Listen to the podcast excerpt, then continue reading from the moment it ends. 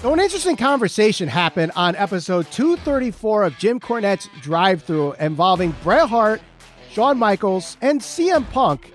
And I think this is a conversation that needs to be had among wrestling fans.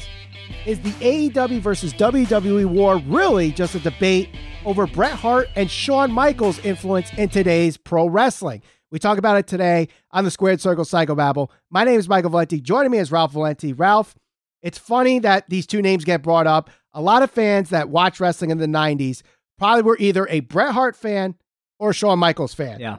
In our household, you were the Bret fan. What? Yep. I was the Shawn fan. You know, I remember watching WrestleMania 12. You were rooting for Bret. I was rooting for Shawn. And I think wrestlers today, I think you see the philosophy of Bret and you see the philosophy of Shawn. So, do you really think that the war, per se, of AEW versus WWE is really a, a, a debate of philosophy between Shawn Michaels and Bret Hart. I don't necessarily think the war or the uh, the the difference between the two can be point to just you know, hey, this is the the approach the approach Bret Hart wanted to take for pro wrestling, the more serious approach, or Shawn Michaels maybe the a different approach. I think that it just comes down to like you pointed out, what certain people grew up on and a certain mindset of what you think is important or should be valued in pro wrestling from the wrestler standpoint. If you look at Bret, obviously from everything that that is reported and that you've read about, it's a much more serious approach. Um, the technical side of things, the way that he worked, the backstage stuff, the fact about if you've ever listened to any of his interviews about the te- the sense of pride that he took in per- putting some people over. I just listened to an interview uh, a couple of days ago where he talked about wanting to put Shawn over and really wanting to invest time uh, and putting Shawn over because he thought he was really good. Mm-hmm. Um, those two guys right before the Attitude Era were really uh, the workhorses in, in WWE. Now, did they really get the recognition that they deserved? Probably not at that time, but I think as time has gone on, and the fact that you know Shawn Michael Shawn Michaels was able to make a comeback, have some great matches at WrestleMania. Bret Hart people look back on his body of work. I think they both have an influence on, you know, pro wrestling across the board, not just, mm-hmm. you know, specific to WWE's approach or to AEW's approach match wise. Right. Now, obviously, you talk about the two greatest eras in wrestling, and people usually point out one of two the Attitude Era or the Golden Era. Yep. And then there's this gap in between from like, I would say 92 ish to 96. And these two were literally the only ones that were, at least for in WWE's case, really the only guys to watch because you had the time of the stupid gimmicks like Duke the Dumpster Droese and Mantaur and the Goon. And these are Doink and Doink. And right. So these were the guys that kind of carried WWE through the worst of times. Fast forward now to 2022, and you have the same debate kind of happening right now where it's like, is wrestling the worst it's ever been? And you look at these two guys and like, is wrestling getting taken too seriously with like guys like Bret, or is everybody doing stuff like like Shawn Michaels? But yet there's no one at the top that's like taking it to the mainstream audience. Because Shawn and Bret weren't really doing that per se in the mid 90s. Yeah. Then it came across the Attitude Era. So maybe we're heading into that boom like we had in the Attitude Era. And this is kind of that that gap in between. But you look at uh, especially the black and gold brand of NXT with Triple H running the show and Shawn Michaels having his hand on it. A lot of those wrestlers, you could see the influence of Shawn Michaels. AEW today, you could see, especially in the tag team division, a lot of the influence of Shawn Michaels from all the super kicks and all the high spots and all stuff like that. You could definitely see, and even a point of like overselling, which Shawn was definitely a great seller and sometimes oversold. Let's not forget Hogan. the match with Hogan at SummerSlam yeah. 05. But, you know, you see that. But then you also see the guys that take it serious. And like the guys like CM Punk, which actually, this is where this whole conversation derived from his comment in the post revolution scrum, where he was saying Bret was always right and hoping that he could have had, you know, the, the, the money that people are getting for Saudi Arabia dates and stuff like that. And I, I definitely see the influence in Bret Hart, and you could see who's a Bret Hart guy, who's a Shawn Michaels guy. And yeah. today, I think people are debating which promotion's better when it's really just what philosophy works in today's wrestling. I think that well, first of all, I I don't I I listened to that that whole segment and I don't necessarily agree that you know Shawn didn't uh, look. Shawn is criticized for having parts of his career where he was more or less a dick. Yeah. Um, right. I don't think he never took the. He had a different approach. Then obviously Bret takes things a little more serious, it would seem. But uh, with Shawn, I I never got the sense that his matches were Right. heavily reliant on like big spots, big spot, big spot, big spot, like continuously. Did they have spots and was Shawn working what was then maybe more of like a high flyer uh, approach? Yeah, but if you look at Shawn's uh, matches now, like that's not really high flying. Like what? An elbow drop, a moonsault, a dive to the outside. Like that's pretty common. And the other thing with the Shawn Michaels matches, it was spread out. Mhm. You know, it was paced. It wasn't like we're gonna do this a big spot for the sake of doing big spots back to back to back to back. right. Um, so I, I think that while Sean influenced a certain um majority of pro wrestling fans because he was so over the top and he was doing things that were different and stood out and for his personality and all that type of stuff.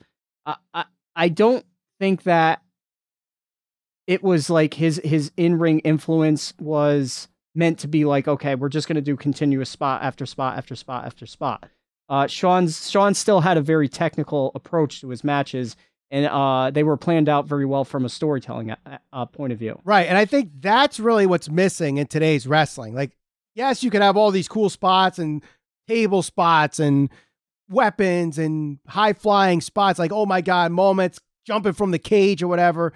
But what separates Shawn Michaels from all these people that he's influenced is that Shawn did it, as you pointed out, from a storytelling perspective. There was a reason to do it other than, oh shit, this is going to look cool and the fans are going to pop for it. He told you why you're going to pop for it. He figured out why it needed to be done. Just for an example, go watch the Hell in a Cell match with The Undertaker. Yeah. If it's not for him selling the impact of this match, are we having Hell in a Cell matches in 2022? 25 years later, almost, yeah, 25 years later, 35 years later, whatever the number is, you know, that's the stuff that he, I mean, you kind of saw it once he started getting involved with NXT and probably what he's doing now, being a, a huge part of NXT 2.0, that I think some of these independent wrestlers are like, oh, he was just a guy that did a bunch of super kicks and moonsaults and high spots. And you see, like the Young Bucks, obviously, you see the influence there because they dress like the Or Rockers or Adam Cole and doing all the super kicks. Like you could tell they did, were influenced by Shawn Michaels. And obviously, the stuff with the elite and being the elite is a lot of stuff that DX did in the Attitude Era, or at least that like tongue in cheek joke shit and try to, you know, bring the inside out. That's what the Young Bucks are doing, and that's what influences them. Is it necessarily a bad thing? No, but it's just a, a philosophy thing. And personally, I'm one that, yes, there needs to be seriousness and everything needs to happen for a reason, but I don't mind the comedy stuff. And that's what Shawn was. Like when he needed to be serious, he was, but he was funny as hell. Just look at his stuff Yeah. during the ruthless aggression era. He, there's some funny stuff in there. Look at all the times he or the time he kicked Stan, aka Shawn Spears. But it's like stuff like that's just hilarious. But he was serious when he needed to be. Yeah, and I think so. You brought up the elite, and obviously, you know, they're they're a faction. If nothing else, when you look at the influence that both of them have had, whether it's you know Bret Hart as the, ho- the with the Hart Foundation, Mm-hmm. Shawn Michaels and DX, there's been some obvious uh influence as far as factions, and especially with the with the elite. You know, the the Wolfpack, um, hand gesture and all that type of stuff. The Too Sweet, that type of stuff that that all yeah that all kind of comes and stems from both the NWO and DX I think kind of combined. Right. and the fact that there was you know Shawn uh Shawn Michaels was in the group that they used to refer themselves as the the the, uh, the Kliq and all those types of things. So obviously there's going to be negative things that are said probably more so about the way that uh, the Kliq influenced things backstage. But if nothing else these two guys when you look at where they uh the time in which they were at the top of the card they were transitioning away from like the super heavyweight champion guys Right. like your hogans your ultimate warriors guys like that that were you know massive and even during that time when they were on top you had champions like diesel and you had guys like sid who were still like like six five, six seven, six eight, however big, almost 300 pounds. That wasn't Shawn Michaels and that wasn't Bret Hart, Right. but they showed that there is a place for smaller guys in pro wrestling. So when you look at the influence that they've had in pro wrestling, you can certainly see that today. Now, people are obviously going to debate that and say, I can't take it seriously because they're too small or this or that. I think that Shawn Michaels and Bret Hart were right around the size where people could look at them and say, they're still a pro athlete. I think there are some people today that are much smaller, and I can understand why people can't take them seriously, or if they want to at least try to make the argument, I at least understand it. Um, but for them, they very much put on the map that, yeah, you can go and challenge for a world championship and be taken seriously, or be the champion and put the company on your back. Now, did it translate to ticket sales and all that type of stuff? You can argue no, but I don't know if that necessarily had to do with their size so much as, as you pointed out, the fact that the characters at that time, you know, nobody was really into it. Right. And, Um, and even then, like that bridge from 93 to 96, like WCW was getting all of the older guys in WWE and it, it worked for a little bit, but Hogan got stale and there wasn't really doing much with, with Savage and Flair and stuff like that. And it took the NWO in 96 to really kick them into other, you know, another gear. And then we got Austin and, you know, the Monday Night War really kicked into effect between 96 and 2001. But it was really this gap here that influenced today's wrestling. Now, you could say ticket sales aren't as good for both companies. You could say ratings aren't as good for both companies. And maybe this proves that the smaller guys are not selling and you need the larger than life characters like a Roman or a Brock Lesnar. But at the same time, you need these guys to bridge that gap for when that next megastar happens, that next Austin, that next Rock, that next Taker kind of thing. And I, I think, regardless of who's on the top of the card, as far as what goes between the ropes, I think Bret and Shawn are the perfect examples. Whether you think it should be super serious or you could be serious when you need to be, but comedic at the same time, that's where wrestling needs to be. You could be a Bret guy and be totally fine and still make the top of the card. You could be a Shawn guy and still make the top of the card. But I think today, where people are arguing WWE versus AEW, that's not really the debate you should be having because they both they both have their flaws. And when you really think about the core of what you're debating, it's really are you a Bret guy or are you a Shawn guy? And I know there's going to be people out there that say, "Well, I'm both. I'm one. I like hmm. Bret, but I'm more of a Shawn guy. You like you like both, but you're more of a Bret guy." It's safe to how would say. you have guessed from watching this show? Seriously. but but I think that's really the debate you have to have. Is wrestling supposed to be fully Bret Hart or is it fully Shawn Michaels or is a blend of the two? And I think that would be a great comment. You know, let us know in the comments what you guys think. So close out with this. Both of them today, if they were in their prime, would they be main eventers and would they be megastars today? Uh, megastars. I mean, I don't know. That's just because megastars tough just because there's only been a handful of them throughout pro wrestling history. Um, they'd be stars and they'd be considered the best at what they're doing because you know history has even proven that they're at that level. They can perform their stuff. Whether you're com- looking at Shawn's matches, whether you're looking at Bret matches, I go back and watch their matches um frequently, and Mhm. it's not like it looks aged or dated or anything like that. They Yep. can go out there and wrestle. You know, take take Bret in his prime, take Shawn in their prime. I'll go. I'll go put them in the main event of WrestleMania this year against Roman or at Double or Nothing against Kenny Omega. No problem. Like that's how good they were. It's not like it's Right. dated. Um, and that and that's the other thing too. Like we're right around WrestleMania season right now.